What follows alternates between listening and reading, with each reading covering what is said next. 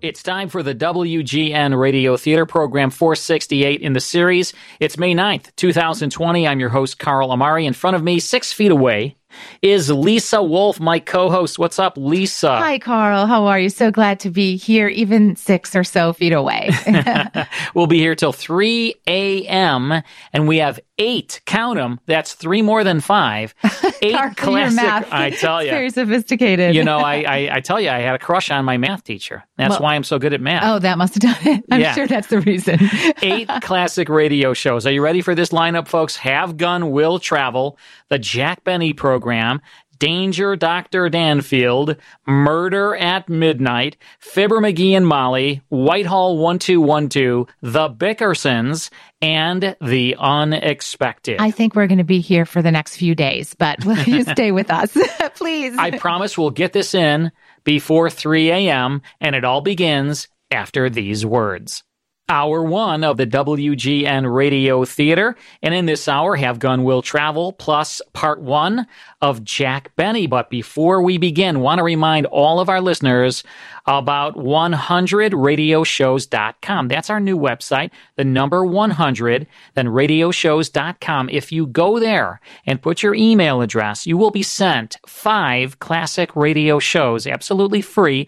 It's our way of thanking you for listening to our show. The five classic radio shows that you will receive are. you will get Fibber McGee and Molly, Jack Benny, Gunsmoke, Suspense, and Richard Diamond Private Detective, all absolutely free for just being our friend and our listener. We really do appreciate our listeners. That's right. And they're all digitally remastered. They come to you instantly. Five free shows waiting for you at 100radioshows.com. And there are also hundreds of additional radio shows that you can purchase. But when you do purchase those shows, use the promo code at checkout, which is radio, and save 70% off your order. Great way to collect tons and tons of classic radio shows at a super great price. Use the promo code radio. All right, time now for Have Gun Will Travel. Great Western series. It began, Lisa, as a TV show in 1957. Then CBS said, well, it's doing great on TV. Why don't we create a radio version? So about a year later, they did. Richard Boone played Paladin on TV. John Daner played Paladin on radio. And uh, Paladin was a former Union cavalry officer, a graduate of U.S. Military Academy at West Point. He was a decorated Civil War veteran. He was well schooled and highly cultured. He became rich as a hired gun at very high prices. He lived at the Swank Hotel Carlton in San Francisco and he dressed in formal attire. He ate gourmet food. He frequented the opera and he was quite the ladies' man. But when he was on a case, he dressed all in black and he was a tough hombre. I'll tell you that right now, Lisa. You don't want to mess with Paladin. no, Oh, I don't. Okay. We have a uh, broadcast for you now from September 25th, 1960. It's called Bringing Up Ollie. Here's John Daner, uninterrupted, have gun, will travel.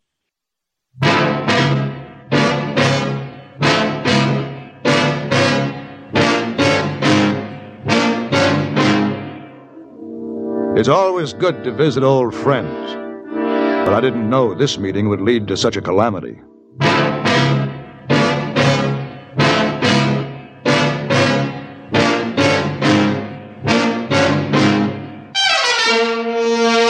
Have Gun Will Travel.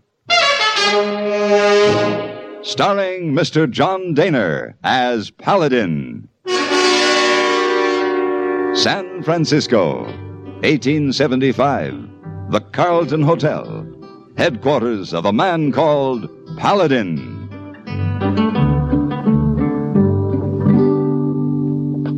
Hey, boy. Oh, hey, boy. Oh, please, Missy Wong, must not stop. Mr. Paladin waiting for new suitcase. Oh, my. Very nice. Oh, such beautiful Oh, leather. Must hurry, Missy Wong. Mr. Paladin be very angry. Excuse, please. Hey, boy.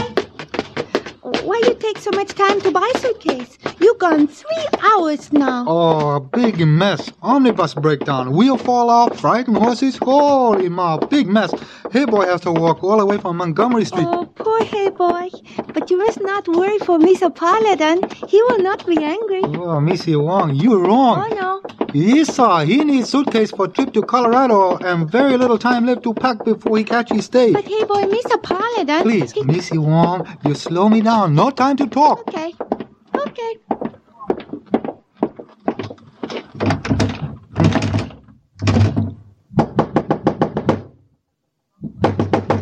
Mr. Paladin! Mr. Paladin! He's hey boy! Oh, oh, holy Hey, moly. boy. Yes? Missy Wong tries to tell you. Oh, Mr. Paladin already leave? Lisa, can't wait. He very angry with hey boy? No, he's the like old suitcase. He use it. It's okay. Oh, me.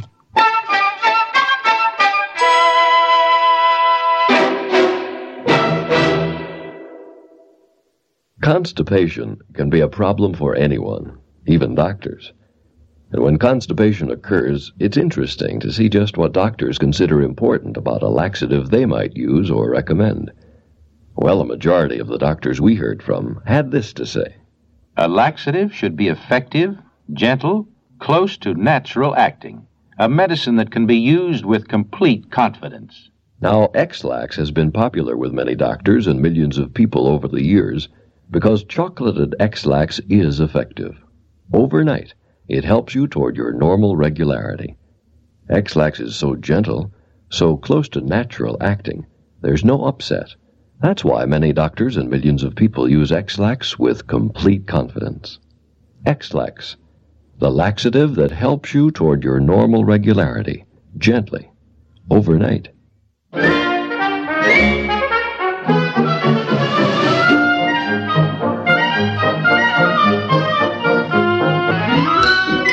Traveling from San Francisco to Colorado Territory, a passenger has his choice of being transported in a cloud of stagecoach dust or in a funnel of railroad cinders.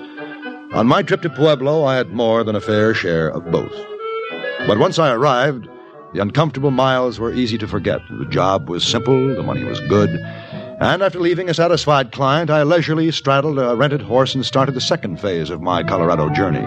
This was the part I had really looked forward to.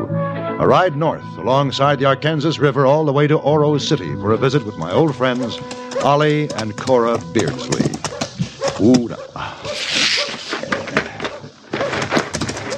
Eh. Eh, What? Well, I'll. Cora! Cora Beardsley, wait, wait up! Paladin? Cora! Is that you, Paladin? It sure is. Oh, For heaven's sake, Cora. of all people, oh, I can't hardly believe it. It's been a long Oh, time. it sure Cora. has. You my haven't oh. changed a bit. In fact, I think you look even younger than you did four years And ago. you ain't changed either. What brings you to Aura City? You and Ollie? Oh, I had business in Pueblo, so I decided to take some time off and come up to see how you've been getting along. I was Oh. just going to check in that hotel when I saw I you. just can't get over it. so What? good to see you. Oh, here now, Cora is no cause for you to shed tears. Forgive me, but it's like having your prayers answered. All the years we've known you, somehow you always show up when we need you most. Is something wrong? Yes, there is. What? Well, it's Ollie. He's Ollie? a different man since you was here last. I don't know what got into him, but he's managed to get himself into a whole pack of trouble. Oh, I'm sorry to hear that, Cora. Listen, I know you don't want to stand out here on the boardwalk and tell me about it. Why don't I drive you out to the ranch and we can talk on the way? Well, to tell you the truth, I, I think it might be better if Ollie tells you himself. He's right down the street. I was just on my way. Why don't you come with me? Oh, Or, or maybe you'd best check in the hotel first. No, I can do that later. Come on. Lots of things is different since you was here, Paladin. We don't live on the ranch anymore. Oh? Did you sell? Yes, it was too much work for Ollie, and it wasn't paying for itself. We bought a little house on the edge of town. I've been taking in sewing, and it pays right well. You always were one to keep busy. Now, how does Ollie take to living in town? Well, the way I figure it, that's what started all his troubles. Uh, this is where we stop. Uh, here? The sheriff's office? That's right. You mean. You mean Ollie is in jail? That's right. It used to shame me to go through this door, but, well, I think I'm getting used to it now. How long has he been here? Sixteen days today. Oh, he'll be glad to see you. Maybe you can talk some sense into him. Let's go in. Oh, afternoon, Cora. Afternoon, Jim. I want you to meet a friend of ours, Mr. Paladin. This is Sheriff Moody. Glad no, Paladin. He's come all the way from San Francisco to pay us a visit. Well, I knew I'd never seen you around before. No, the last time I was in Aura City, you had a different sheriff. Jim's been here two years now. Uh, here, I'll uh, get the keys. Alice, you're going to be surprised, Paladin. Well, I'm anxious to find out what he's been up to. Hey, you got special company today, Ollie. Well, Hey, Ollie, you old rascal. hey, um, when'd you get into town? Just now. Come on, let him in, Jim. I want to shake his hand good. All right, give me a chance. Ollie, I think you and Paladin ought to visit alone.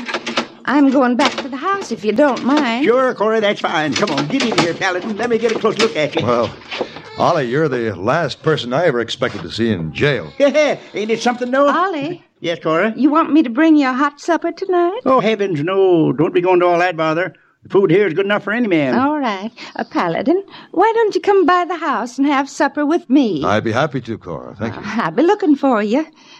Well, goodbye. Bye. I'll uh, see you to the door, Cora. Uh, just yell when you're ready to leave, Mr. Paladin. All right, Sheriff, I will. Thank you. Bye, Ollie. Come on, sit down, Paladin. See what a good, comfortable bunk they got in this jail. All right.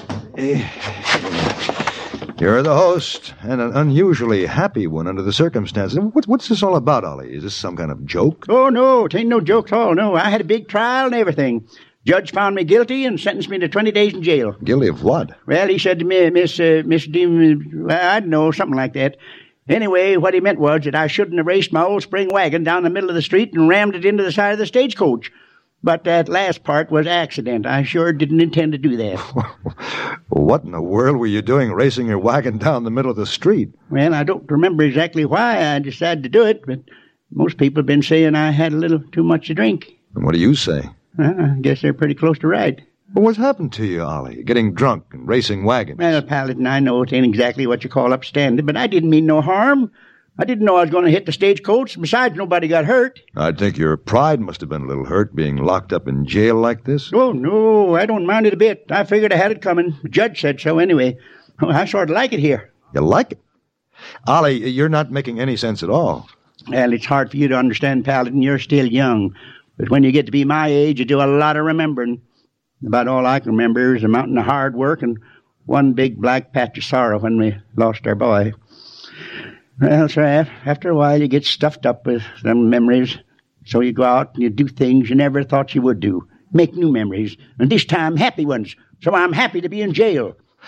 And do you know what? No, what? You see that fellow over there in the other cell sleeping? Yeah, I noticed him when I came in. Well, we're just lucky he's taking a nap, or we wouldn't be able to hear ourselves talk.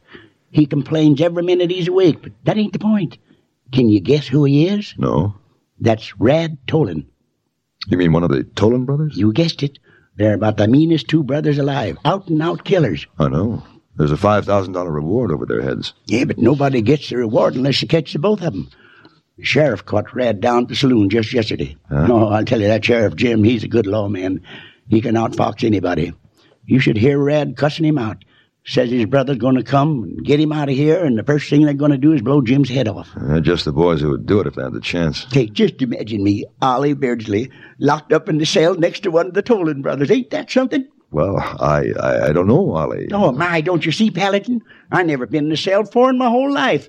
I'll be out in four days, and then I'll have something new to remember. All right, uh, what then? When does this fling end, Ollie? Well, I don't know. You don't think much about the future when you're my age. Do you think much about Cora? Oh, sure, but Cora can take care of herself good enough. We've been married 35 years, and she don't lean on me for nothing, nothing at all. She might look weak and puny, but she's healthy as an ox. I never worry about Corey, and I'm pretty sure she never worries about me. I wonder.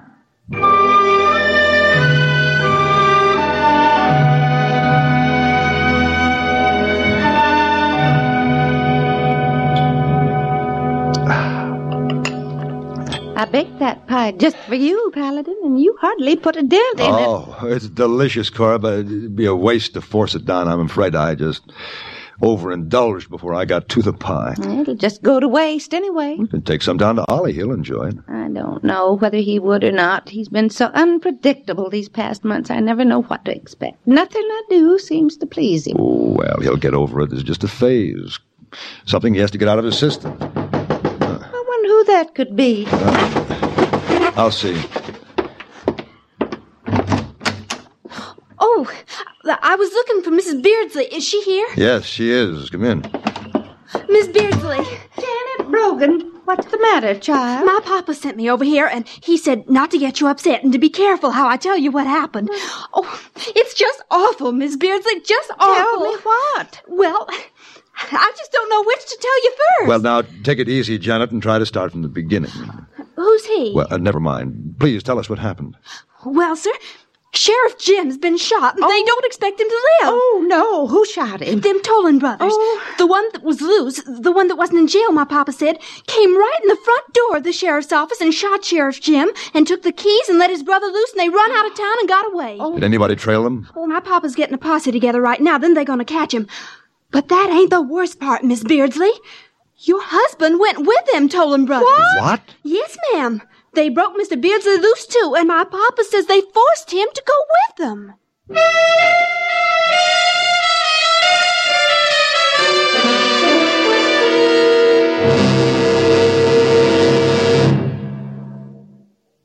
A wholesome foursome of listening treats, CBS Radio's Happy Habit Gang, are yours for the fun of it every Monday through Friday. They are, of course, Arthur Godfrey, Art Linkletter's House Party, Gary Moore, and the sparkling combination of Bing Crosby and Rosemary Clooney. You can't beat 'em, so why not join 'em Every and any Monday, Tuesday, Wednesday, Thursday, Friday, right here on this station of CBS Radio. Arthur, Art, Gary, Bing, and Rosie. Every weekday yet. And every Sunday, you have a fine opportunity to explore with experts the background of the week's important news. CBS newsman Edward R. Murrow calls into electronic conference CBS newsmen around the globe, the men who've seen the important news break firsthand. Together in an effective worldwide conference call, Mr. Murrow and his fellow CBS newsmen weigh the facts and their perspectives in history. Background is the name of this important program. It's on this station, Sundays.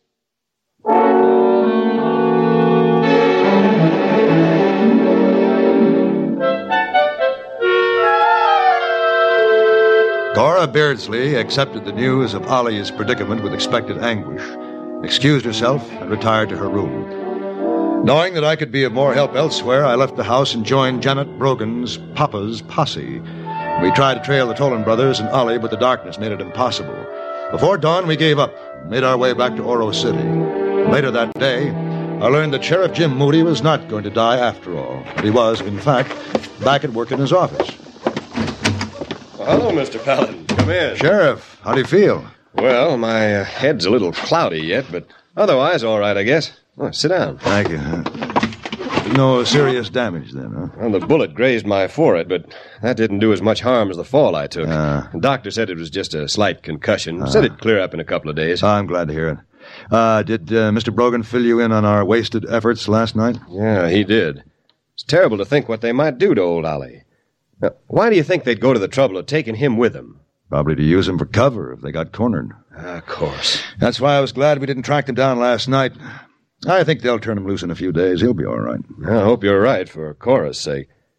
How's she holding up? Pretty well. I was by there a while ago. Then you think we ought to wait a few days to see if Ollie comes back before we go after him? Yeah. Helen, Hmm? Why? look outside. Those riders pulling up. Why? That's Ollie. Yeah, and the Tolan brothers. Here, you better grab one of these rifles. I may need your help. Yeah, looks like they're coming in. You stand back at the door. I'll cover this side. Okay. All right, get on in. This is the end of the road. Ollie. Hello, Paladin. Ollie, are you all right? Well, if I wasn't, I wouldn't be holding this gun on their backs, would I? All right, keep moving. You know where the sales are. Go on, go on. Paladin. I can't believe it. Neither can I, but let's give him a hand just in case we're wrong.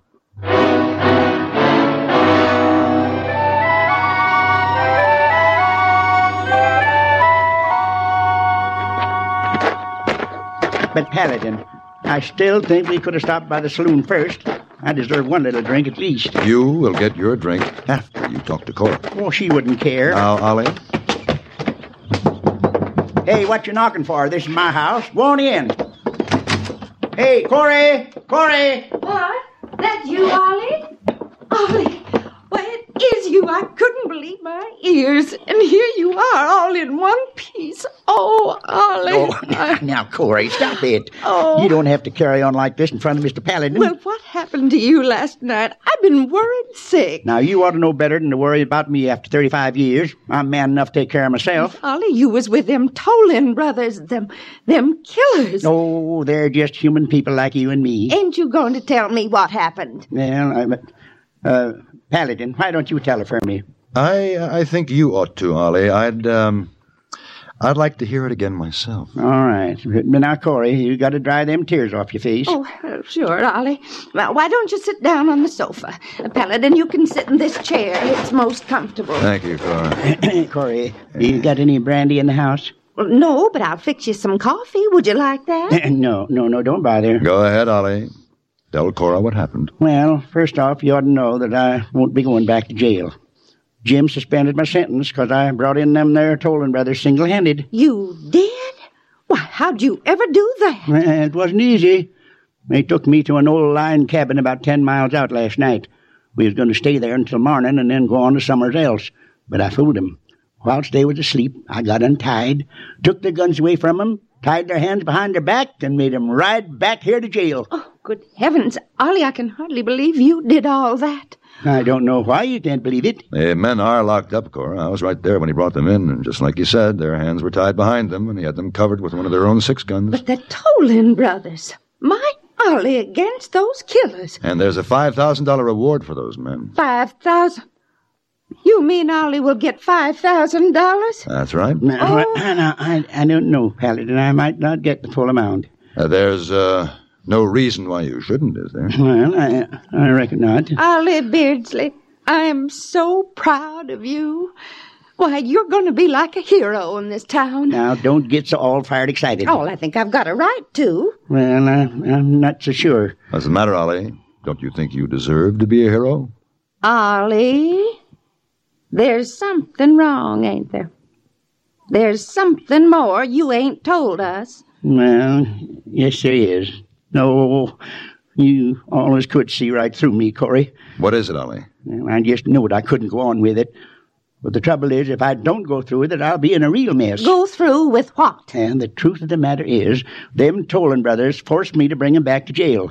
They made up that story for me to tell everybody. Why did they want to go to jail? Well, they're pretty slick schemers, and mean, too. Just as mean as everybody thinks they are. They got this all planned out, and if I don't go through with it, they're going to kill me and Corey, too, and they'll do it. Well, they won't do no killing locked up in jail. No, they'll get out. They got all kinds of schemes to get out if I don't do what they told me to do. What was that? Well, sir, I was supposed to wait until I collect the 5000 reward money, and then I got to find some way to get 'em out of jail and then turn the money over to them. They promised to give me $500 of it if I do it, and if I don't, then Cora and me will be dead. Oh, Ollie. Well, you sure got yourself into a pack of trouble this time. But I didn't do it. I was forced into it. Can't you see that? If you hadn't got drunk and raced that wagon down the street in the first place, you wouldn't be in this mess. No, no, wait a minute. Wait a minute. This can't be as bad as it sounds. After all, the Tolans are locked up. All we have to do is to see that they stay there until they're hanged. And I'd feel might better if they were hanged. Come on, Ollie, let's get down and tell the sheriff. We'll get some townsmen to stand guard duty on those men 24 hours a day. And, uh, if it'll make you feel any better, I'll stay in Oro City until the Tolan brothers are buried. And I sure would be grateful if you did, Paladin. They ought to hang them today if they can. Well, they'll have to have a trial first, Cora, but I'm sure we all know what the verdict will be. Um, I'll stay, but only on one condition What's that? that you will promise never to get drunk again and race that wagon down the street. Oh, I promise that. Never again. And I believe you, Ollie. I think you've accumulated enough new memories now to last quite a few years. You're sure right about that. Come on, we better go. Paladin, Yes? I just wanted you to know. I'm awfully glad you decided to pay us a visit when you did. I am too, Cora. I wouldn't have missed it for the world.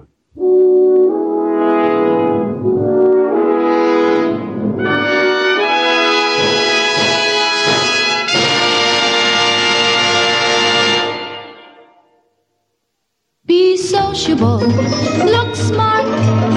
Keep up to date with Pepsi. Drink light, refreshing Pepsi.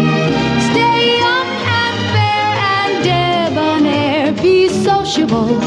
Have a Pepsi. When you're out for fun, there's nothing like carting along an extra carton or two of light, refreshing Pepsi Cola. You can enjoy all you want of Pepsi's lively taste and sparkle because Pepsi refreshes without filling. So travel light with light, refreshing Pepsi wherever you go and whatever you do. Buy an extra carton. Be sociable. Look smart. Keep up to date with Pepsi. Drink light, refreshing Pepsi. Stay young and fair and debonair. Be sociable. Have a Pepsi.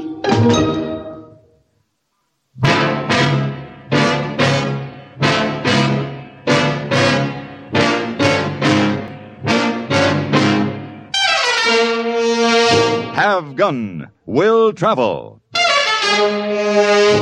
Created by Herb Meadow and Sam Rolfe, is produced and directed in Hollywood by Frank Paris and stars John Daner as Paladin with Ben Wright as Hayboy. Tonight's story was specially written for Have Gun, Will Travel by Mr. Paris. Featured in the cast were Virginia Gregg, Ann Whitfield, Russell Arms, and Ralph Moody. This is Hugh Douglas inviting you to join us again next week when CBS Radio presents Have Gun, Will Travel.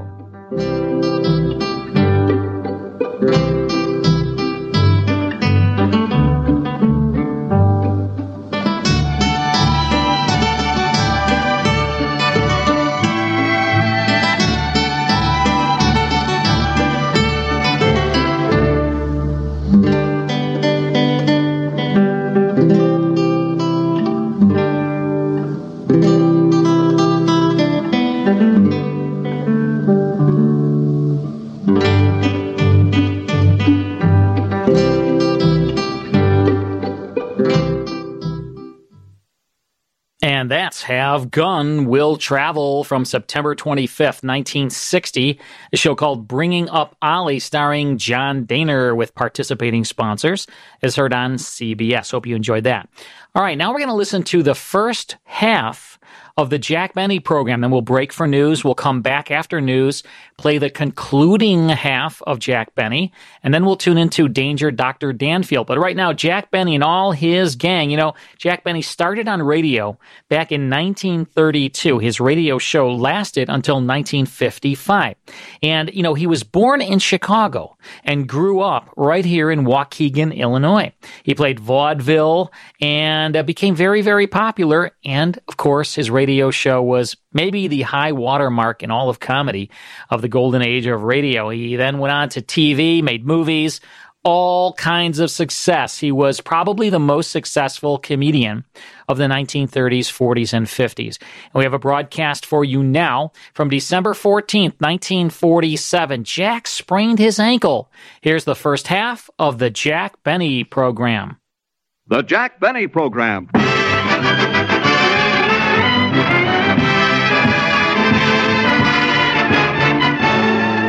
The program starring Jack Benny with Barry Livingston, Phil Harris, Rochester, Dennis Day, and yours truly, Don Wilson.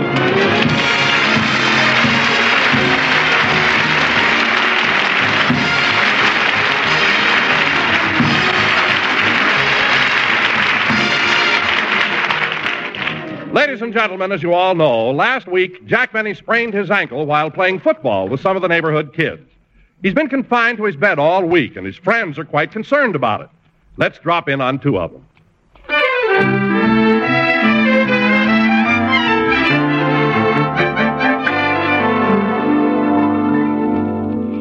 Say, Emily. What is it, Martha? Did you hear about Jack Benny spraining his ankle? Yes, I read about it in the paper. Oh, the poor man. I hope it doesn't interfere with his dancing.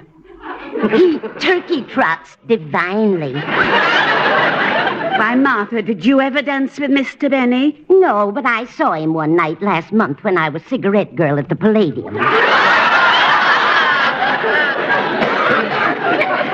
he, uh, he called me over and bought a package of Lucky Strikes from me. Really? And while I was giving him his change, his hand touched mine. Oh, my goodness. Then what happened? Oh, I don't know. When I came to, I was in the ladies' powder room.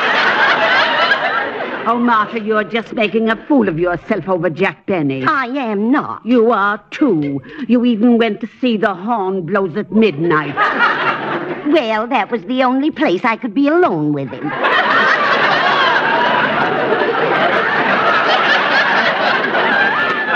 Emily, have you ever noticed his eyes in a Technicolor picture? His eyes? Yes. They look like the reflection of the evening sky in two limpid woodland pools. Martha, stop talking about him like that. You'll blow the fuse on your hearing aid. But I don't care. You know, I sent him flowers this morning. Gee, I wonder if he received them.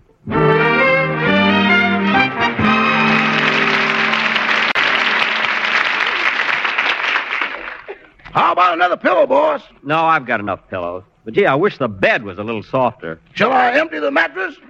No. You better do that tomorrow morning. The banks are closed today. yes, sir. Uh, where would you like me to put these flowers? Over there on the table. You know, I can't figure out who sent them. Let me see that card again, Rochester. Here you are. To Jack Benny from someone who admires you tremendously. I wonder who. Well, you know, boss, Lana Turner ain't going with Tyrone Power anymore. Say, maybe. No, no, he wouldn't send them to me. Uh, Rochester, hand me that mirror. I want to see if I need a shave. Here you are. Mm, Let's see. No, I guess I can get by without shaving. Gee. Mr. Benny, why do you keep staring in the mirror? Rochester, do my eyes look like the reflection of the evening sky in two limpid woodland pools? Uh huh. It's a shame you have to close them at night. Yeah, me in the morning glories. By the way, boss, do you want me to fill out that form for your accident insurance? I don't know. Do you think they'd pay off on a sprained ankle? Why not? You collected for that ingrown toenail. Yes, that's right. Well, Rochester, take the pen and start filling out the insurance form. Yes, sir. You can answer most of the questions yourself. Okay. Full name Jack Benny. Address 360 North Camden Drive. Occupation radio comedian. Age 38. That's my boy who said that. Weight 165 pounds. Height 5 feet 10. Color of eyes, reflection of the evening yes. Just put down blue. This is a business transaction. Yes, sir. Yeah, you better answer this next question, boss. Describe how accident occurred. Hmm, write this down. During the excitement of a football game, I was viciously tackled, thrown to the ground, and knocked unconscious. Name the description of person causing injury to you. Stephen Kent, nine years old. Say, boss, ain't that going to be sort of embarrassing? Yes, you, you better make it 12 years old. Nature of injury, severe sprain to the left ankle. And Rochester, see who's at the door. We'll finish this later. Yes, sir. Let's see. To Jack Benny from someone who admires you tremendously. Might be Hetty Lamar or Ann Sheridan or Paulette or Betty Grable or.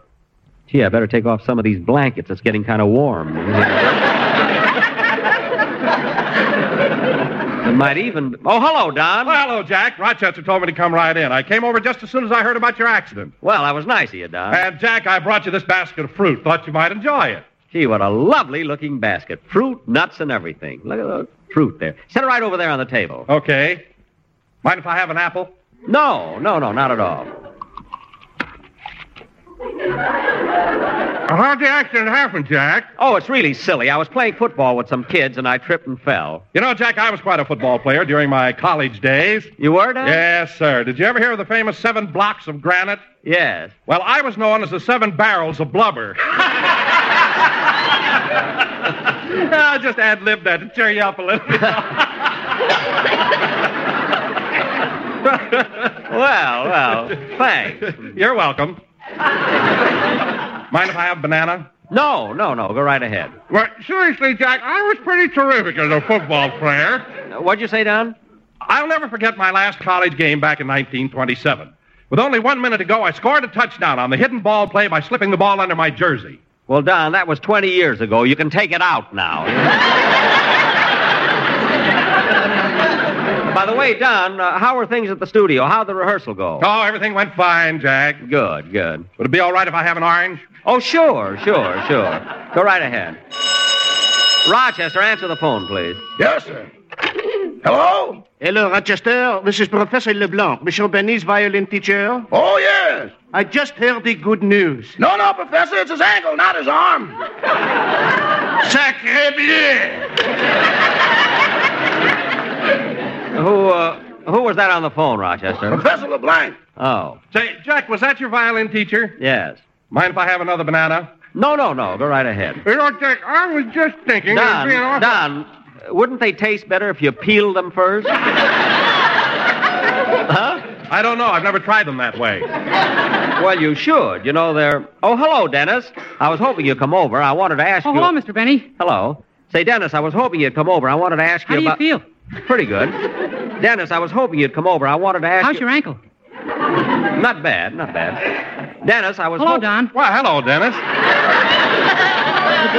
Gee, these grapes are good. Grapes? Don, when did you start the grapes? After I finished the tangerines. Tangerines? How can a man. Hey, Don, come to the window. I want to show you something. Look, look what I bought this morning. See it there against the curb? Well, a bicycle built for two. Say, who's that sitting on the front seat? My chauffeur. Your chauffeur? I got two shows, you know.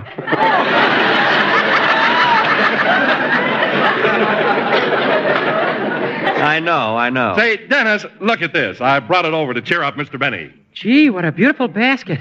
Yeah, you should have seen it when there was fruit in it. Say, Mr. Benny, I brought you something, too. Here. Oh, thanks, kid. Thanks. But, uh, uh, what is it? It- It's just a plain stick. Oh, it was a popsicle, but it melted on the way over. Oh. And I had it gift wrapped, too.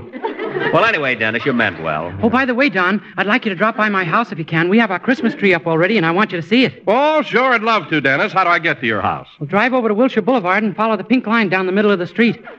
The pink line? That popsicle was raspberry.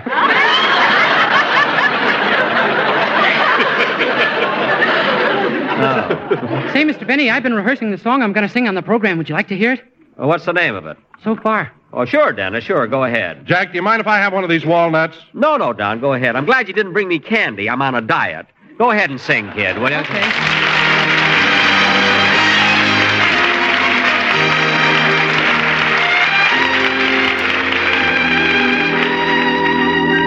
We have nothing to remember so far, so far, so far. We haven't walked by night or shared the light of a star. So far, your heart has never fluttered so near, so near that my own heart alone would hear it. We haven't gone beyond the very beginning. We've just begun to know how lucky we are. Oh, So we have nothing to remember so far. So far, but now I'm face to face with you. And now at last we've met. And now we can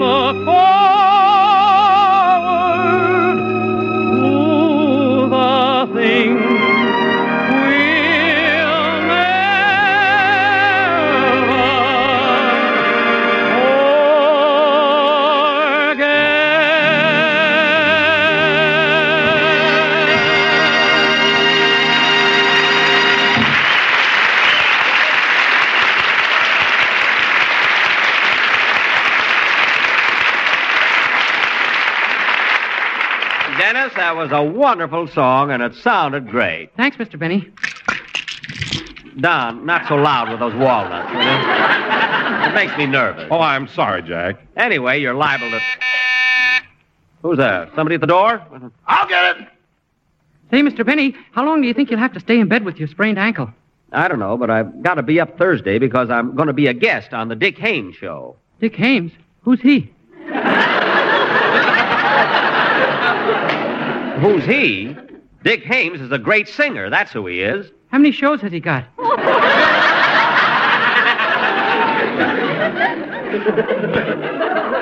One. Ha!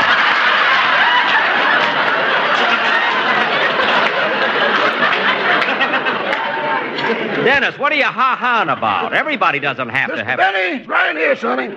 Hello, Mr. Benny. Oh, hello, Stevie. It's nice of you to drop in. Gee, I'm sure sorry I tackled you so hard that you hurt your ankle. Well, don't worry about it, Stevie. It's all in the game. Say, Stevie, this is Don Wilson and Dennis Day. Hi, Hello, Stevie. Hello.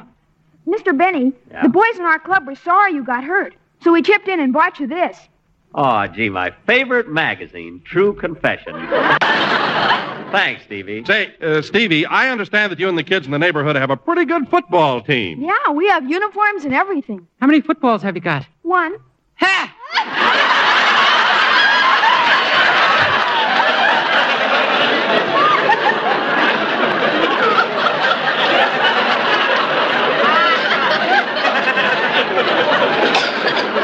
Dennis, be quiet. You know, Jack, I think it's wonderful the way the kids in the neighborhood all get together and play football and everything. Not only that, Don, these kids have even formed a club. They pay dues, you know. They've already saved up $8.65. How do you know? Mr. Benny's the treasurer. Yes, they wanted me to run for president, but I don't. See more visitors today. Rochester, see who's at the door, will you please? Yes, sir. Hello, Rochester. How's Mr. Benny? Oh, he's getting along fine, Miss Livingston. You know, he's in a pretty good shape for a man of 38. 38. Rochester. Mr. Benny is 53. Well, then how come when he made out his income tax, he put down his age as 38? The government lets him withhold 20%. Rochester, who is it? It's me, Jack. Well, Mary. Mary, it's sure good to see you. Hello, Jack. How you doing? Mary. Hello, Dennis. Ha!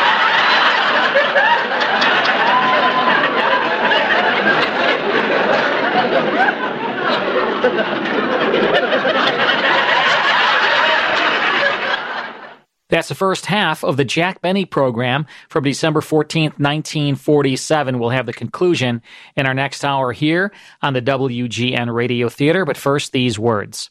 Lisa, I recently turned some of my fine jewelry that I wasn't wearing anymore into cold, hard cash, which I like. You like Cash. you like cash? Ah, you know, I could take it or leave I, it. I really like cash. You know, I had some uh, some nice pieces. They were sitting in a safety deposit box, collecting dust, and so I took them to my good friend Matt Burdine. I've known Matt for many many years. He's a guy you can trust. He owns his own business called Burdine's Jewelers, and you can go to their website, Burdine's B U R D E E N S dot com, or you can call a toll free number. I will give you the number. Write it down. It is 800 875 4418. That's 800 875 4418. Or, of course, you could log on to Burdines.com, visit their website. That's B U R D E E N S.com. Yeah, so if you have some jewelry that you'd love to turn into uh, cold hard cash, you know, fine jewelry that is just sitting in your drawer or safety deposit box, contact Matt Burdine. Of course, Matt Burdine also sells beautiful new jewelry. And if you're in the market for a special girl or guy, um, don't hesitate to check it out. They have some beautiful pieces. really do, yeah. and I know my birthday's around the corner. So I thought Well, talk to your husband about that. I sure will. What's the toll free number again? It is 800 875 4418. All right, we will have the conclusion to the Jack Benny program, plus Danger Dr. Danfield, Good Detective Adventure. That's all coming your way right after the news. Hour two of the WGN Radio Theater. I'm your host, Carl Amari.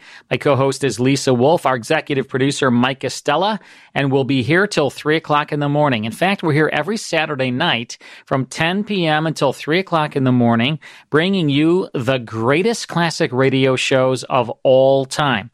I have over 100,000 classic radio shows licensed from the rights holders, and we broadcast these shows for you. And we also have them available at our Classic Radio Club. If you want to learn more about the Classic Radio Club, check out classicradioclub.com. In this hour, too, we will have the conclusion to the Jack Benny program from 1947. Then we'll tune into a 1946 episode of Danger Dr. Danfield. All that begins after these words. Welcome back to hour two of the WGN Radio Theater. In our last hour, we began listening to the Jack Benny program from December 14th, 1947. Jack sprained his ankle. All his gang is with him. Let's hear the conclusion now to the Jack Benny program. What was that? He thinks he's better than you are because you've only got one head.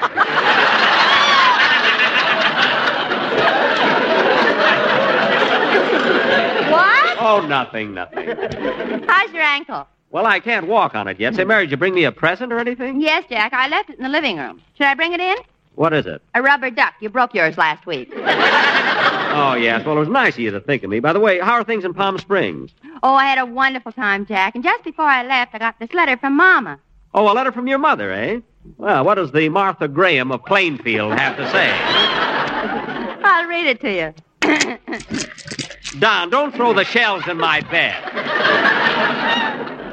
Go ahead, Mary. Read the letter. Okay. My darling daughter Mary, I hate to start this letter with bad news. I thought your father was on the wagon, but last week he lost his job as Santa Claus in the local department store.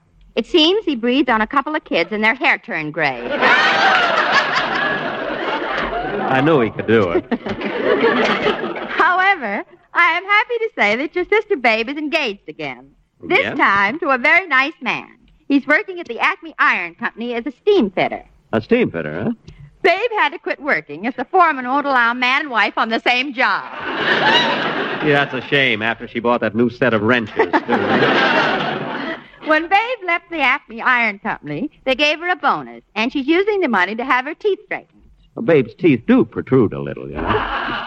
Remember the last time she almost got married? When the minister said, Do you take this man to be your lawful wedded husband? Babe smiled, said, I do, and ripped her veil to shreds. Oh, yes, I felt so sorry for her. Those big holes in her veil, the flies got in. They invited me to go with them to Niagara Falls on their honeymoon, but it was too expensive for three people. So Babe and I are going alone.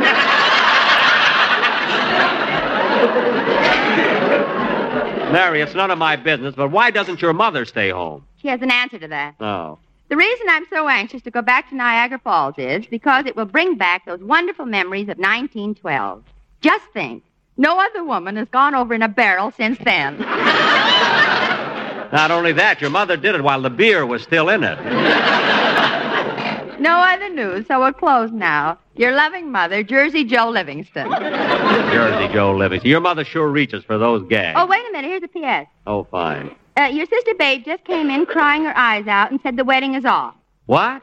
Her boyfriend came over and handed her a note that said, We disaffiliate. No. It must be the real thing because it was written in coal dust. Gee, that's a shame. One thing about your mother's letters, they're always so interesting. And... Don, please. Say, Dennis, Dennis, hand me that ashtray, will you? Okay, but Don put some walnut shells in it. Well, empty it. Okay.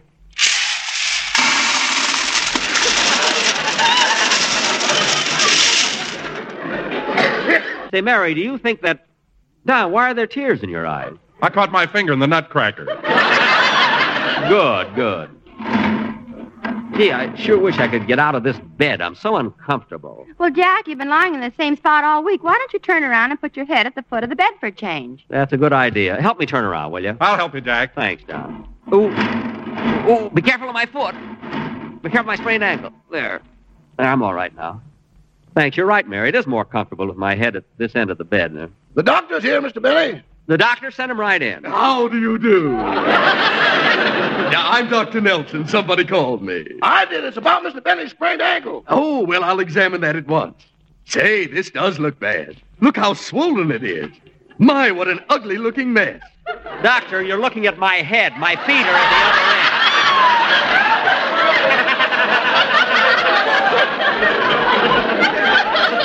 Oh, uh, yes, yes. uh, that's your nose. I thought you had a high instep. the other end. Well, how how does my ankle look, Doctor? I don't know yet. Pull up your nightie. Okay. I'll leave the room. You don't have to, Mary. I'm wearing pajamas underneath. now, Doctor, uh, examine my ankle. Uh, Just a moment while I remove your sock. There. Uh, This little piggy went to market. This little piggy stayed home. This little piggy had. Cut that off! Just examine my ankle. Uh, Yes, sir. Hiya, Jackson. Hello, fellas. Hey, what do you say, Livy? Hello, Phil. Hey, how do you feel, Jackson? How's the invalid? I'm all right. Oh, Jack, look what Phil brought you. What? Why, Phil, you sentimental son of a gun. Thanks for the flowers. These ain't for you. I thought you had a nurse. Well, I'll be darned. Here I am laid up in bed, and he brings flowers for the nurse. Well, ain't you got one?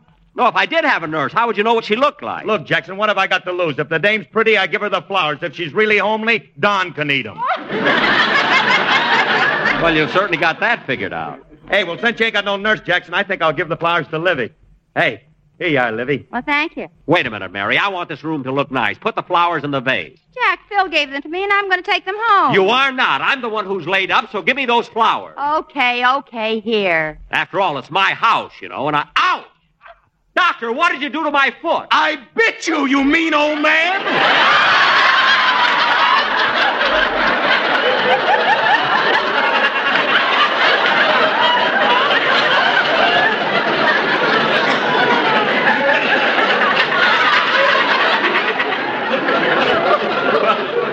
You keep out of this. It's none of your business. Come on, come on, everybody. Let's get the party started. Phil, put down that bottle. That's the rub on my back. Huh? Can't you see what it says on the label? For external use only. You're supposed to rub it in your skin.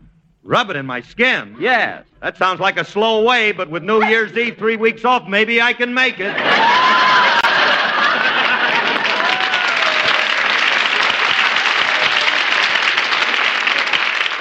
Yeah, if you rub hard, yeah. Hey, look, Jackson, I gotta run along. I gotta go down to the pool room, rehearse my own show.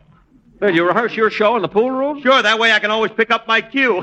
Phil. Oh, Harris, you may not be the prettiest kid that I ever saw, but Phil, on second thought, don't rub it in. Drink it. hey, thanks. So long, Jackson. So long. And now, Mr. Benny, I've got your ankle all taped up, and I'd suggest that you get some rest. Some rest? Okay, doctor. Goodbye, Mr. Benny. I'll see you later. Ha! So long, Dennis. I'll run along too, Jack. Okay. I'm sorry I got so mad about the flowers. Oh, that's all right. Then give me a kiss to show me you're not mad. Okay. Pucker up your lips. Mm. A little more. Hmm? Mm. A little more. Mm. Now, here's your rubber duck. Blow it up.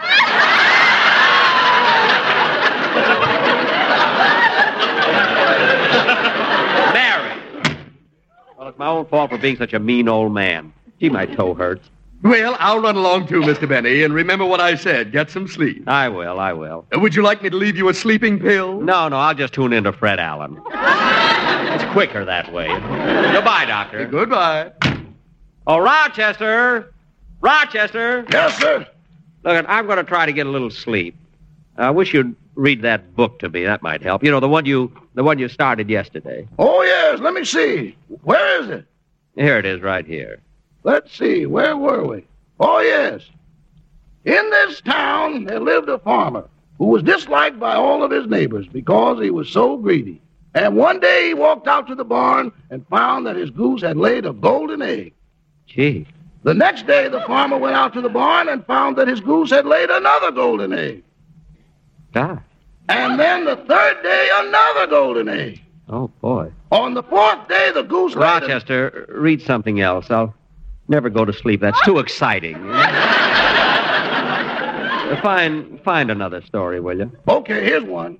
Once upon a time, in a great big forest, there lived three bears a mama bear, a papa bear, and a little baby bear. These three bears had a house in the woods. And in their house, there was three beds a mama bear, a papa bear, and a little, little baby bear.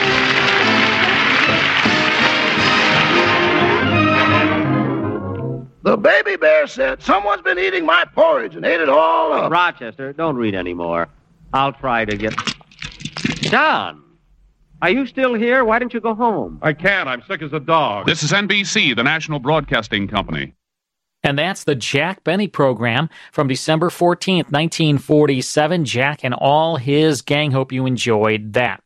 You know what, Lisa? We have never played a Danger Dr. Danfield radio show yet on the WGN Radio Theater. So why not do one now? Want right? to? It's, it's a big day. We're playing some extra classic radio shows. We are. And what's exciting is his name is Dr. Dan Danfield. Yeah, I mean, who- Dr. it's Dan very memorable. Danfield. Right? Better than Dr. Dan Dandruff.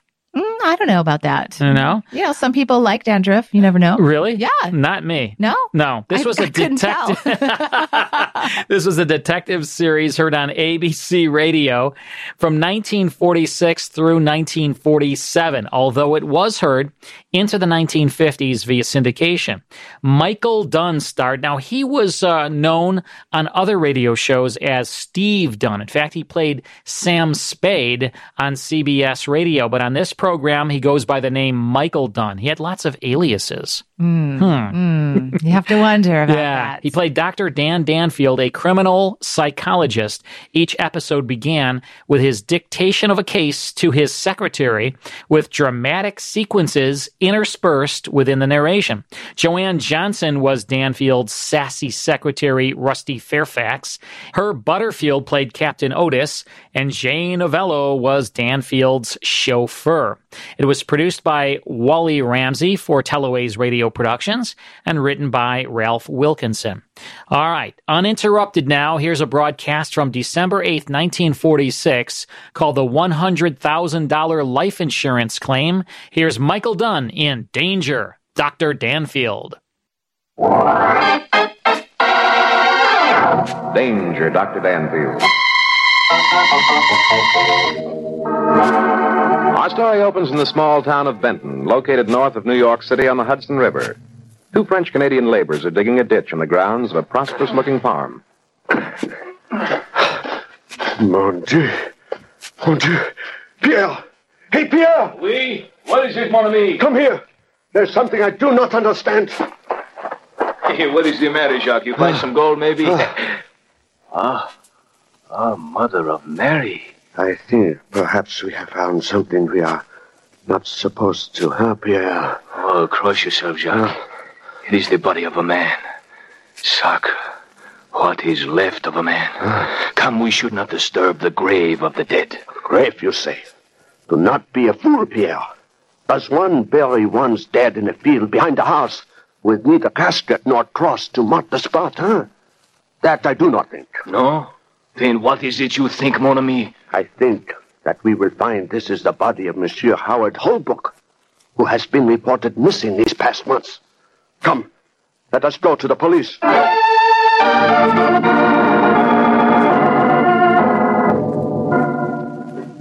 Well, it sounds interesting, Mr. Fuller. Go on, please, will you? Well, there isn't a great deal more to tell, Doc.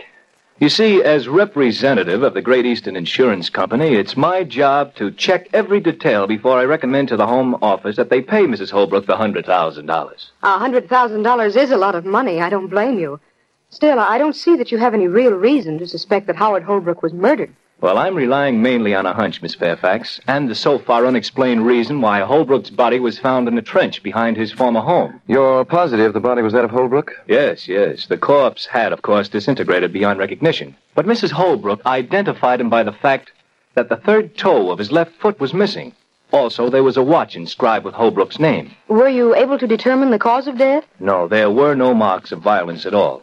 But still, you think he was murdered, possibly by his wife, in order to collect the insurance. Well, we have definitely established that Holbrook's wife was spending most of the month of June with her sister in Fairfield. But uh, Fairfield is only fifty miles from Benton. Couldn't she have driven back without her sister's knowing about it? Well, from June 6th to June 13th, Mrs. Holbrook was sick in bed with a cold. Her sister and some friends have already testified to that fact. Well, that establishes her alibi rather completely, doesn't it? And wait a minute. June 6th. That was a year ago. I thought Howard Holbrook was serving a jail sentence at that time. No, you see, Miss Fairfax, he was given his freedom on June 5th. As you'll remember, Holbrook was sentenced on a charge of embezzlement from the bank of which he was president. Oh, yes, yes, yes. It was quite a scandal. He'd been appropriating the bank's funds over a period of years. That's right. He had amassed a small fortune, but all of it was spent fighting the charges against him. So when he was released from jail, he was broke. Yes. On June 5th, he was set free. On June 14th, he appeared at the home of a cousin in Chicago, and he told the cousin he lacked the courage to face his family or society. Mm-hmm. The next day, he disappeared and hadn't been heard from since.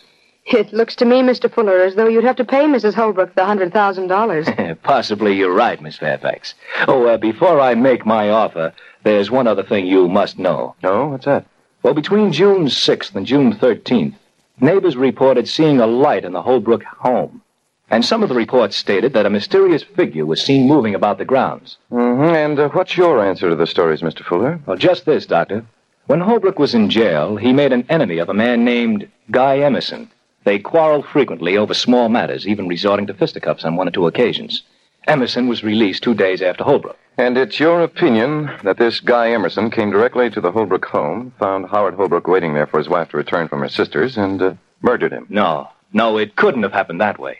Remember, Dr. Holbrook was seen in Chicago on June 14th. Oh?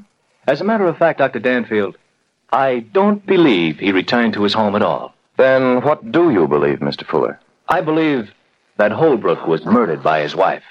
I don't know how or when or where, and I've absolutely nothing to go on but a hunch. But my company, Danfield, is willing to gamble $10,000 to have me proven right.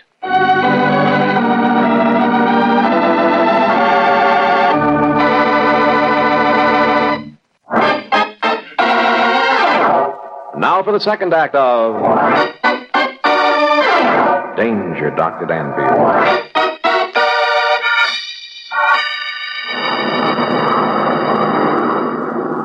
Dan, Oh, yes, Rusty? what time does the plane get into Chicago? Oh, in about an hour, I think. And do you really believe that these cousins of Howard Holbrook can help us any? I don't know, Rusty. I'm not yet convinced that it was actually Holbrook who called on them a year ago last June 14th. What if it wasn't? Dan, you know what I think? Hmm? What's that, Rusty?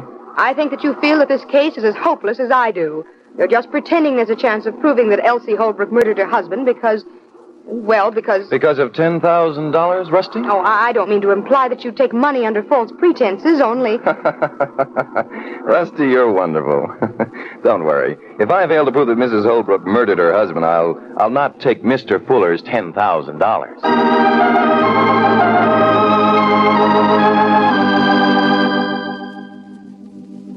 I'm sorry you came way out here to Chicago, Dr. Denfield. There's not the least doubt that the man who called on me a year ago last June 14th was my cousin Howard Holbrook. Thank you very much. You've helped a lot.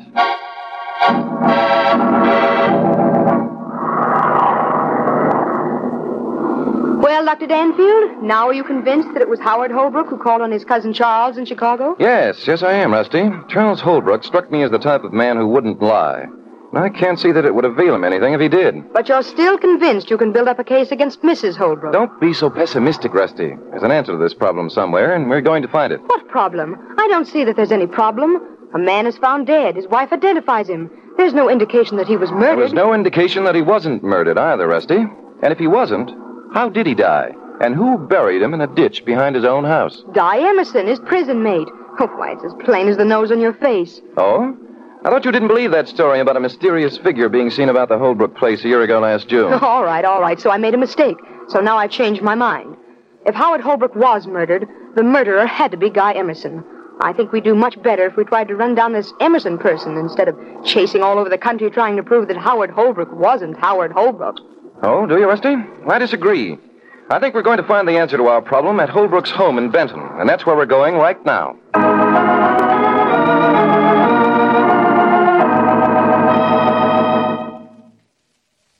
Really, Dr. Danfield, your purpose in coming here is too obvious. Well, I'm sorry you feel that way, Mrs. Holbrook. Just what do you think my purpose is? Oh, come, let's not try to fool each other. Didn't Mr. Fuller of the Great Eastern Insurance Company offer you a sum of money to prove that it was I who murdered my husband? Do you believe your husband was murdered, Mrs. Holbrook? I don't know. There are no indications that he was. You haven't answered my question. Oh, oh. Mr. Fuller did offer me some money to work on the case, that's true. Then aren't you being presumptuous to think that I would help you prove myself a murderess? I don't intend to prove you're a murderess, Mrs. Holbrook. In fact, I intend to prove just the opposite. But Mr. Fuller believes. Yes, I know Mr. Fuller believes you're guilty. I don't. Now, will you cooperate? I don't know what to say. I think what Mrs. Holbrook wants to say is that she doesn't believe you, Dan. No, it isn't that. I. Oh, I don't know. Everything seems so strange and unreal. People have been coming to the house ever since poor Howard's body was found. They all act suspicious. They all look at me and go away without offering any explanation. Terrible. Believe me, I know how you feel, Mrs. Holbrook. Suppose you look at it this way. You didn't murder your husband, so therefore you haven't a thing to lose by offering me your help. As a matter of fact, you have everything to gain. I, I suppose you're right. What is it you want me to do? Well, I'd like to ask you a few questions, and then I'd like permission to remain here at your home for a few days. Very well. You'll have to shift for yourself, however. I've had no servants for over a year. Everything's run down. I've only been able to survive because there was a lot of valuable machinery and livestock that I could sell. Yes, yes, I understand. Uh, Howard Holbrook's plan was to build himself a model farm up here, wasn't it? Yes, we'd only lived here one summer, you know. Howard invested most of our savings. We had great plans for the future, and then Yes, yes. Now, Mrs. Holbrook, are you sure in your own mind that the body that was found by the laborers was that of your husband? Oh, yes, I'm positive. Why do people keep asking me that question? Because if you weren't sure, Mrs. Holbrook, the insurance company would save themselves a hundred thousand dollars. Now, now about this ditch that the laborers were digging. What was to be its purpose? Well, there's an orchard behind the garage. Howard had had it set out. A neighbor told me that if I kept the trees alive, the value of my property would be much increased. I see. So you decided to pipe water into the orchard. Yes. Now, one more question, Mrs. Holbrook, and then, with your permission, we'll browse around the place. Certainly. What is the question? Do you believe that this man, Guy Emerson, who knew your husband in jail, is his murderer? I'm not sure. How can I be? There's no indication that Howard was murdered. However, it seems to me that the least the insurance company could do is to find this Emerson person and question him. The police are endeavoring to do that right now. Well, thank you, Mrs. Holbrook. Uh, come along, Rusty. Let's see if we can't dig up a clue or two that our employer has overlooked.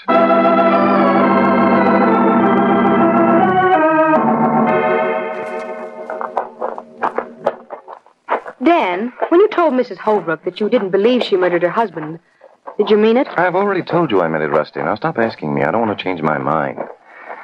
Yeah, this must be the ditch. Oh, let's skip the ditch. It's almost dark. We can't see anything tonight. Besides, I I have some questions I want to ask you. Let's see now. There's those dark silhouettes over there. It must be the apple orchard. Well, that means, of course, that the pipeline should run right. Well, Now what? I'm no surveyor, Rusty, but it seems to me that if Mrs. Holbrook wanted to run water from the house to her orchard, spending a lot of money unnecessarily. Why? Why? Because if those laborers kept going in the same direction as they started, they'd wind up at a point between the house and the garage. Oh, Dan, stop grabbing at straws. There could be a dozen reasons why the ditch is heading in that direction. Oh, name three. Mm, laborers might have struck a ledge. They might have intended to splice into the pipeline that must run from the house to the garage. Or they might have intended to splice it at the garage instead of the house. Yeah, perhaps you're right. Were any of your ancestors plumbers, Rusty? No, Dan. Say, it's uh, getting dark, isn't it? Now, I'll say it is, and I'm tired. Good gosh, what's that? Now, don't get alarmed. It's only a screech owl. An owl. Oh, Let's go back. I hate owls. They're like bats. They're not at all like bats, Rusty. All right, come on, let's go. There isn't much more we can do until daylight, anyhow. There's that owl. I'm beginning to think there isn't much we can do even in daylight. Dan, I, I wish we weren't going to stay here tonight. Why, are you afraid Mrs. Holbrook will murder you in your sleep? I'm afraid I won't even sleep. Oh, here's the garage. Yes, yes. I imagine those outside stairs lead up to the servants' quarters. Well, Rusty, come on, let. Hey, what the? Rusty, look out! Dan, someone!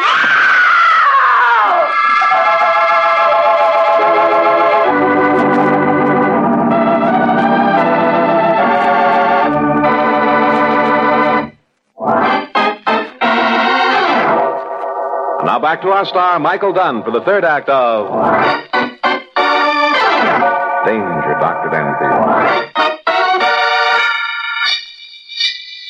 Rusty, Rusty, you all right? Oh, I, I guess so. What happened? I don't know. Someone attacked us. Here, let me get up my handkerchief. Your face is bleeding. Oh, I I didn't see anyone, and I didn't hear anyone either. Hello? Is that you, Dr. Danfield? Is Oh, something wrong? Oh, over this way, Mrs. Holbrook. Bring a light, will you please? How's it now, Rusty? Oh, I'm all right. More scared than anything, I guess. Dan, what was it? What was what? Oh, here's Mrs. Holbrook. Over here, Mrs. Holbrook. Oh, what is it? What happened? I heard the girl scream. Oh, it's nothing serious, Mrs. Holbrook. Someone attacked us. Uh, hold the lantern up a little bit, will you please? Oh, my, she's bleeding. I'll call a doctor. Uh, it's only a scratch. No, no, I don't need a doctor. Dan, did you see the person who attacked us? No, no, he got away too fast. Here, let me wipe off. Are you sure it was a he? Am I sure it was a. What do you mean by that? Well, she's upset and frightened. Come back to the house, both of you. If you won't let me call a doctor, I can at least bathe that scratch on your face. Well, that's an excellent idea, Mrs. Holbrook. Come along, Rusty. But, Dan, you, you don't seem to understand. I understand perfectly, Rusty. Come along.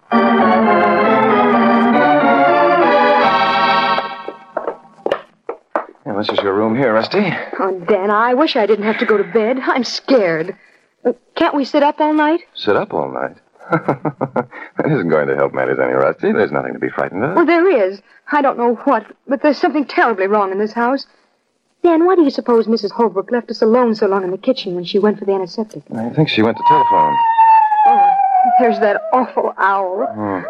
Telephone? To whom? I don't know, but I plan to find out in the morning. How? Was she telephoning to someone about us? I wouldn't be surprised, Rusty. However, Dan, that was a shot. yes. Come on, there's a window at the end of the corridor. It, it sounded as though it came from the garage. Look there. Someone's running across the fields. He's carrying a rifle. In that bright moonlight, it's easy to see. Yes. Dan, what's that in his other hand? I don't know. Well, he, he's gone now. I wonder if. Dan, what does it mean? Oh, I wish we'd never come here. On the contrary, Rusty, I'm very glad we did come here. Let me see now. Yes. Yes, by George, that must be it. What must be what? Rusty, I think I'm beginning to see the answer to all this mystery. Yes, I'm sure I am. Well, what is it? For goodness sake, tell me. Yes, yes, it all adds up now, as soon as I check a few more facts. Come along, Rusty. We're going to get a good night's sleep, and then I think we can clean this case up.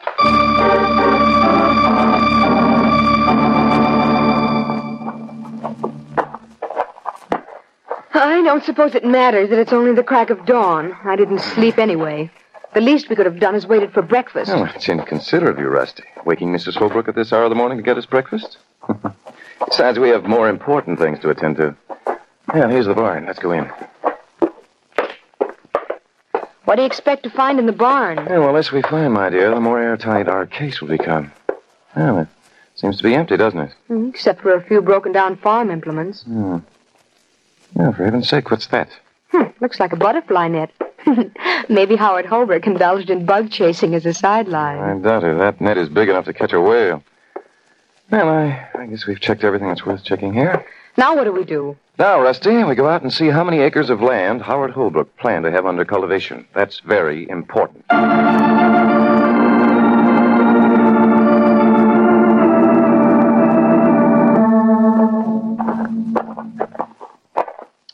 Okay.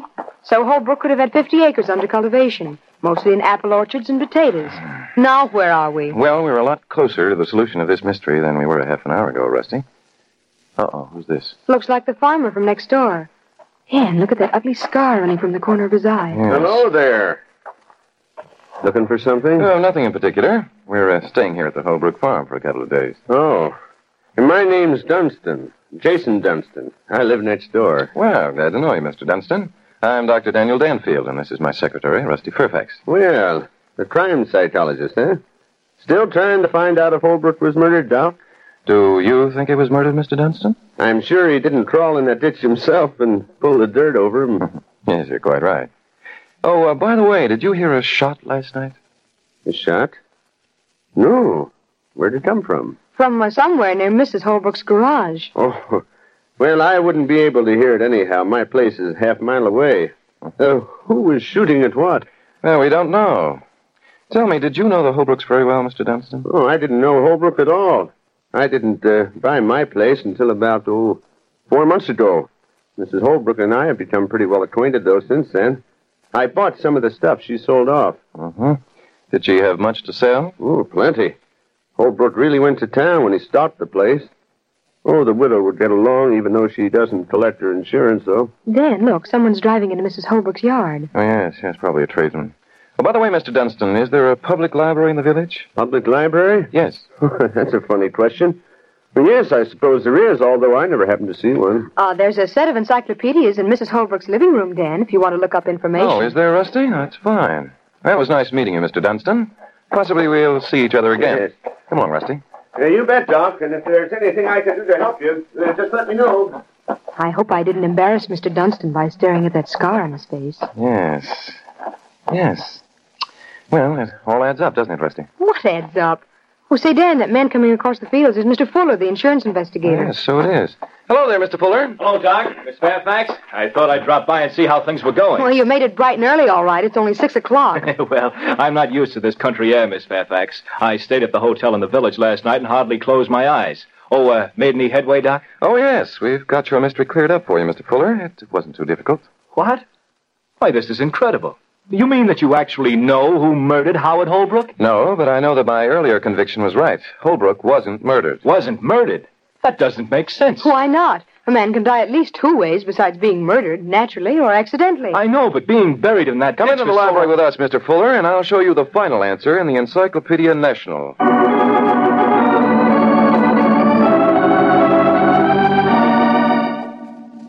Yeah, let's see now. M A to N E, N E to P E. Yes, yes, here we are. I wonder Uh. where Mrs. Holbrook is. She ought to be getting up by now. Oh, I'm much more interested in what Danfield expects to find in that encyclopedia E than I am in. Oh, Owen Sound. Yes, here we are. Oh. Owls. Owls? What does it say, Dan? Just what I expected it to say, Rusty. Listen. A mother owl will become vicious to a point of insanity if she thinks her offspring are in danger. At such times, they fear nothing, will attack any foe regardless of size. Their claws are like steel, have an advantage because they are entirely soundless in flight. Dan, then it was an owl that attacked us last night. We didn't see anything or hear anything. That's right, Rusty. It was an owl that's responsible for the scar on Jason Dunstan's forehead. On Jason Dunstan's forehead? Yes, it was an unusually deep scar, made about a year ago, wouldn't you think? Yes, but Wait I a minute, can't- Doc. How does this business about the owls and scars on foreheads tie in with the murder of Howard Holbrook? It was rather an elaborate plan for murder, Mr. Fuller, and most cleverly executed. I'll be glad to explain. Oh, oh, come in, Mr. Dunstan. I rather expected you. Where's your partner in crime, Mrs. Holbrook? Right here. Oh, You're clever, Danfield, but you're also a fool. Dan, they've both got guns. naturally they both have guns. Two people who are about to be proven guilty of murder would be expected to carry guns. Well? You're a cool one, Danfield.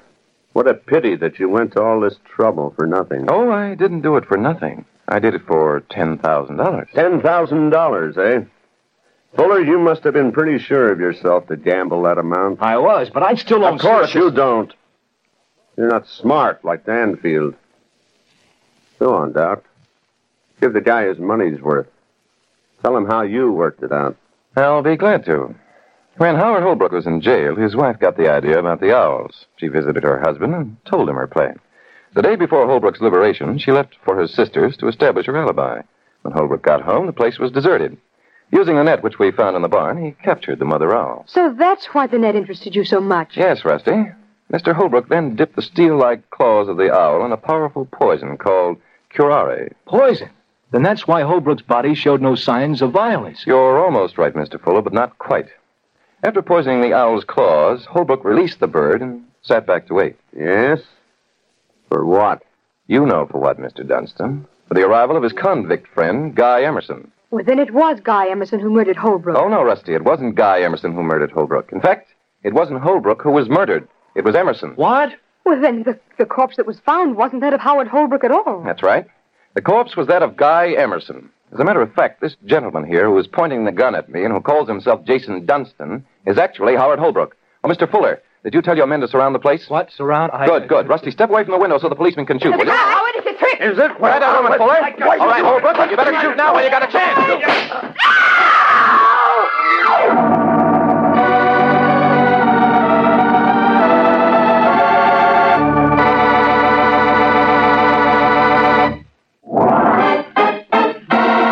And now back to Michael Dunn for the conclusion of Danger, Dr. Danfield. Oh, Come in, Mr. Fuller. Miss Fairfax and I were just about to leave. Is, uh, is everything taken care of? Yes, the local police department took them both away. Oh, uh, by the way, Doc, before you leave, I'd like to hear the end of the story. Well, there isn't a great deal more to tell. Holbrook obviously inveigled Guy Emerson to a spot near where the owl had its nest. The owl attacked, gouged Emerson about the face, and the poison took effect, killing him. Then what? Well, then Holbrook transferred his watch to Emerson's pocket and severed the third toe of his left foot. Afterward, he buried him out behind the garage. And then Holbrook went to Chicago, called on his cousins, and announced he couldn't face society and was going to disappear. Yes, yes, that's, that's right, Rusty. He stayed out of sight for a while and then returned to this town and bought the adjoining farm. No one recognized him because few people had ever seen him in this neighborhood and because his face was disfigured by the scar. Well, I guess that explains everything. Uh, what got you to thinking along those lines, Dan? Oh, a great many things, Rusty. But chiefly it was the ditch going in the wrong direction, the net in the barn, and the scar on Holbrook's face. The scar. Of course. It's not unlike the one on your face, Rusty, only his was deeper. Then I remembered that after we heard the shot last night, we no longer heard the hoot of the owl. Holbrook shot the owl. Yes. When Mrs. Holbrook knew we'd been attacked, she called her husband and told him to shoot the owl just in case we got suspicious. Oh, and then when you saw the scar on Holbrook's face, you reasoned that he must have been attacked by the owl when he captured it through Dibbet's claws and poison. Rusty, you're a 100% right. You're always right. I don't know what I'd do without you. As a matter of fact, I don't intend to do without you. now, come on, Rusty. We've got $10,000 to spend. Let's go.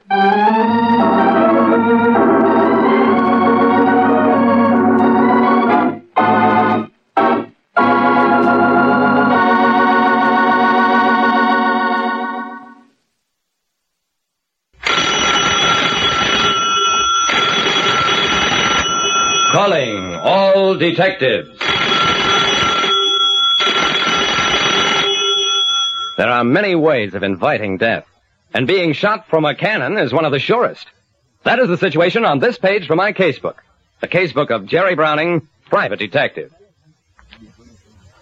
Take it from me, Jerry Browning, private detective. Murder is one performance that doesn't bear repeating. I just put my money down at the ticket window at Colton's Colossal Circus when a voice behind me said, Hold it! That man's money is counterfeit! I spun around and faced Phil Gainey, whom I hadn't seen since college days. Phil grinned. Your money's counterfeit at this box office, Jerry. Pass him. I grinned too. What's your job here, Phil? Boss supervisor? A house detective to the circus, you might call it. A tall, thin-lipped character sauntered past, waved at Phil, who grabbed him. Hey, Wendy! Want you to meet an old school pal, Jerry Browning. Wendy's our 24-hour man, Jerry. Travels a day in advance of the show, gets the lot, buys the provisions, puts us into business. Wendy smiled acidly. The chief makes it sound like a big job, Mr. Browning, but it isn't. Well, have fun. Inside the big top, the show moved smoothly and swiftly to its big climax. The canon act of Challenge Colton, who was both the circus owner and top billed performer. Ladies and gentlemen, Challenge Colton will now defy death by being shot from a cannon higher and further than any human being has ever dared Dressed in a crash driver suit and helmet, Colton came striding out, climbed into the cannon's muzzle.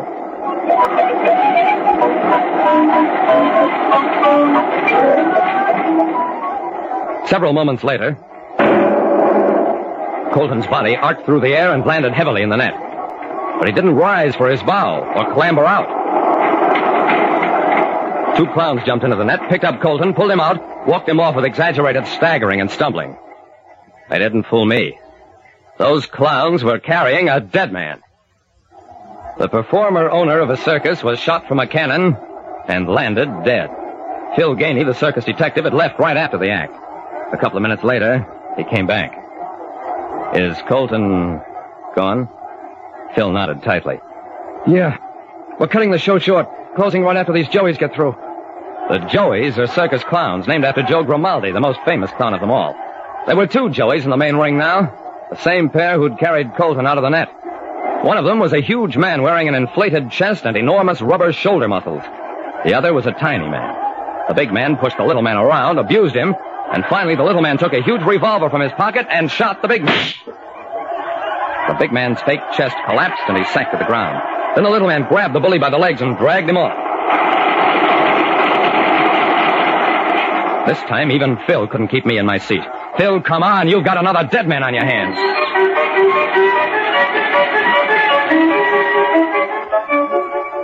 We pushed our way outside. The circus doctor was bending over the body of the clown, still dressed in his bully's costume. There's uh, nothing I can do. This man was shot to death. Phil grabbed the little clown. You always were jealous of Eric. You'll get the chair for this. The little man was too shocked to answer, but I had some ideas on the subject. Look, Phil, I'm a detective too, and I've got a hunch that this death may be mixed up with Colton's death in the Cannon Act.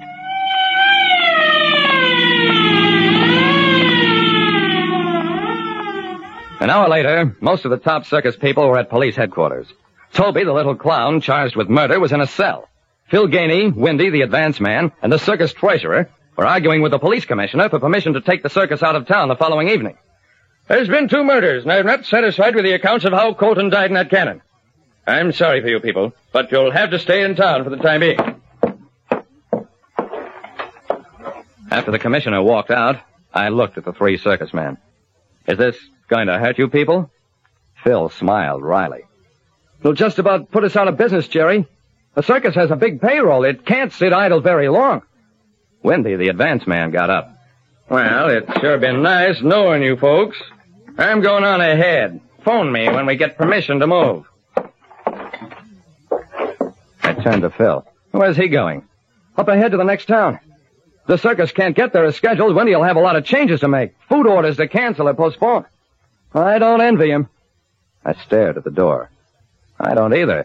Especially when the commissioner finds out that Wendy didn't consider himself included in that don't leave town order.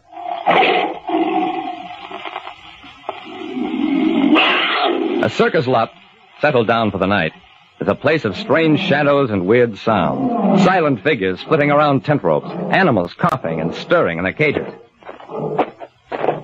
Phil Gainey pointed out the huge shrouded bulk of the cannon from which Colton had been flung to his death. Most of the gadgets are propped, Jerry. It's just a big spring that propels him out. The flash of fire and the explosion take place outside. Yeah. But the coroner says he was asphyxiated, smothered to death. How do you account for that? Phil shrugged. I don't know. Maybe gases leaked back into the cannon from the flash powder. Maybe. And maybe a real bullet leaked into the gun that little clown fired. But I don't believe that either. Back at police headquarters, I had a talk with Toby, the clown who'd been charged with murder. Yeah, Mr. Browning. When Eric and I pulled Mr. Colton out of the net, his hands and face was ice cold. I remember Eric saying Mr. Colton was froze to death, like. All right, Toby. That's all I wanted to know.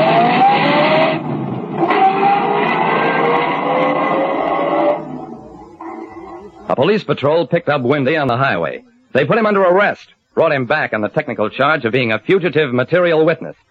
But when I faced him, Windy, you bought a quantity of dry ice this morning, and none of it was used on the circus grounds. What happened to it? I, uh, decided it was dangerous stuff. Threw it in a creek. It's dangerous, all right. But you put it in the cannon so that the carbon dioxide fumes would asphyxiate Colton. Yeah? He finally broke down.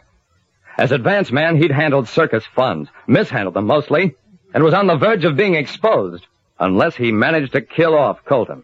He might have got away with the crime, but he tried to play it too safe by killing one of the clowns who'd noticed how unnaturally icy Colton's body had been, and by having the other clown charged with murder.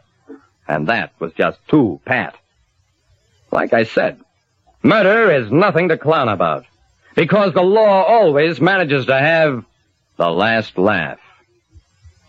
This is WGN Chicago 11. That's Danger, Dr. Danfield from December 8th, 1946, with a $100,000 life insurance claim starring Michael Dunn.